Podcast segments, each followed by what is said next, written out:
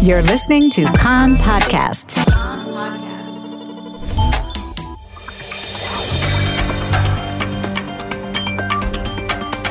You are listening to the English language news of Kan, the Israeli Public Broadcasting Corporation.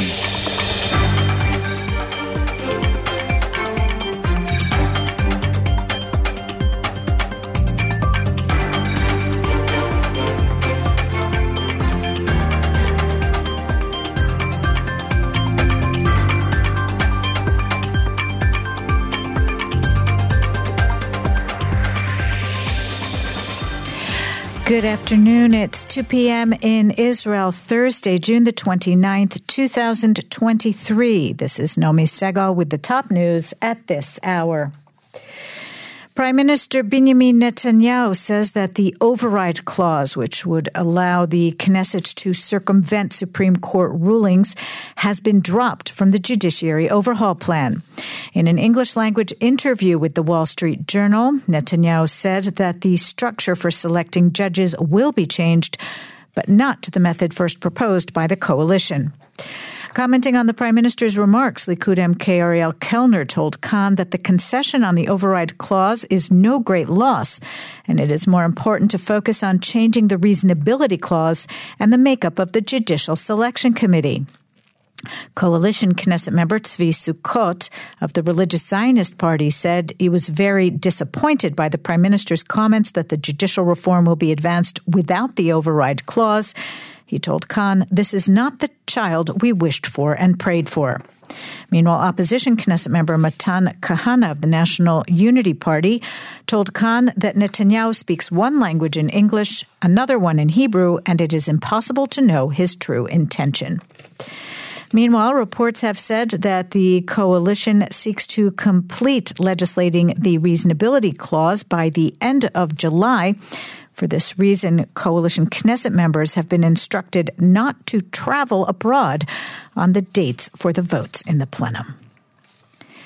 The protests against the judiciary overhaul continue in Tel Aviv. The founder of the women's activist group Bonot Alternativa was detained during a demonstration outside the home of Cabinet Minister May Golan. In Jerusalem, protesters from the high tech sector hung pride flags and signs, including on the street where United Torah Judaism Knesset member Yitzhak Pindrus, who has spoken out against the LGBTQ community, lives.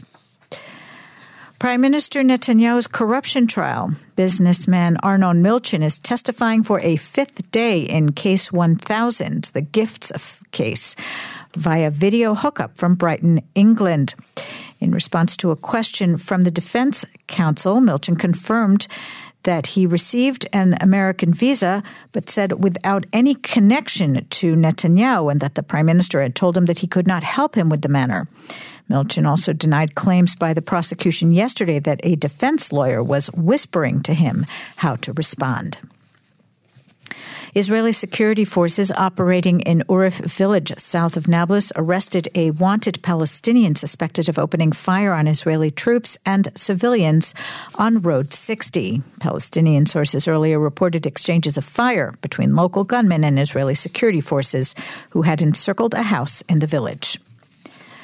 A Jerusalem court issued an injunction freezing the planned dismantling of an illegal outpost that was erected near the site of last week's terrorist shooting attack by Eli, in which four people were murdered.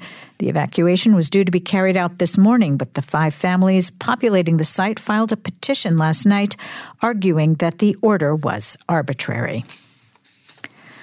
Somalia and Comoros reportedly agreed to send senior officials as observers to a ministerial meeting of the Negev Forum, a group that includes the United States, Israel, Egypt, the United Arab Emirates, Bahrain, and Morocco. A second ministerial meeting of the Negev Forum was originally scheduled for March, but it's been postponed several times, with Arab members expressing concerns about publicly engaging with the Israeli government and the negative conditions around the Israeli Palestinian conflict.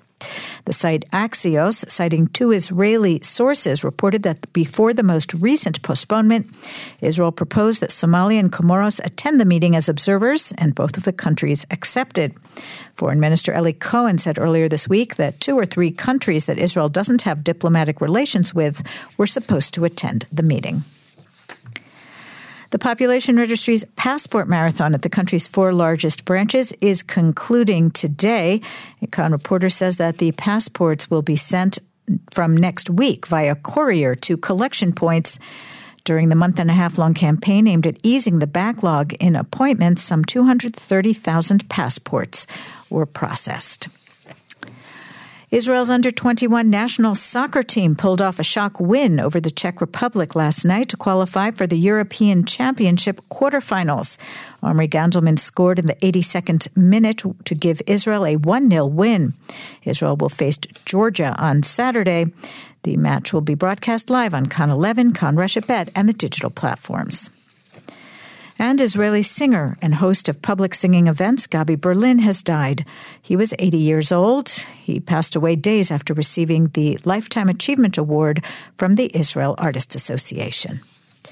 The weather outlook cooler, mostly in the hills and inland. Tomorrow, the same. Maximum temperatures in the main centers Jerusalem and Tel Aviv, 27, Haifa, 26, Beersheba, 32, and in Eilat, going up to 37 degrees Celsius. That's the news from Kan Reka, the Israeli Public Broadcasting Corporation. Join us at 8 p.m. Israel time for our one hour news program. You can tune in at 101.3 FM, the Kan website, and the Kan English Facebook page.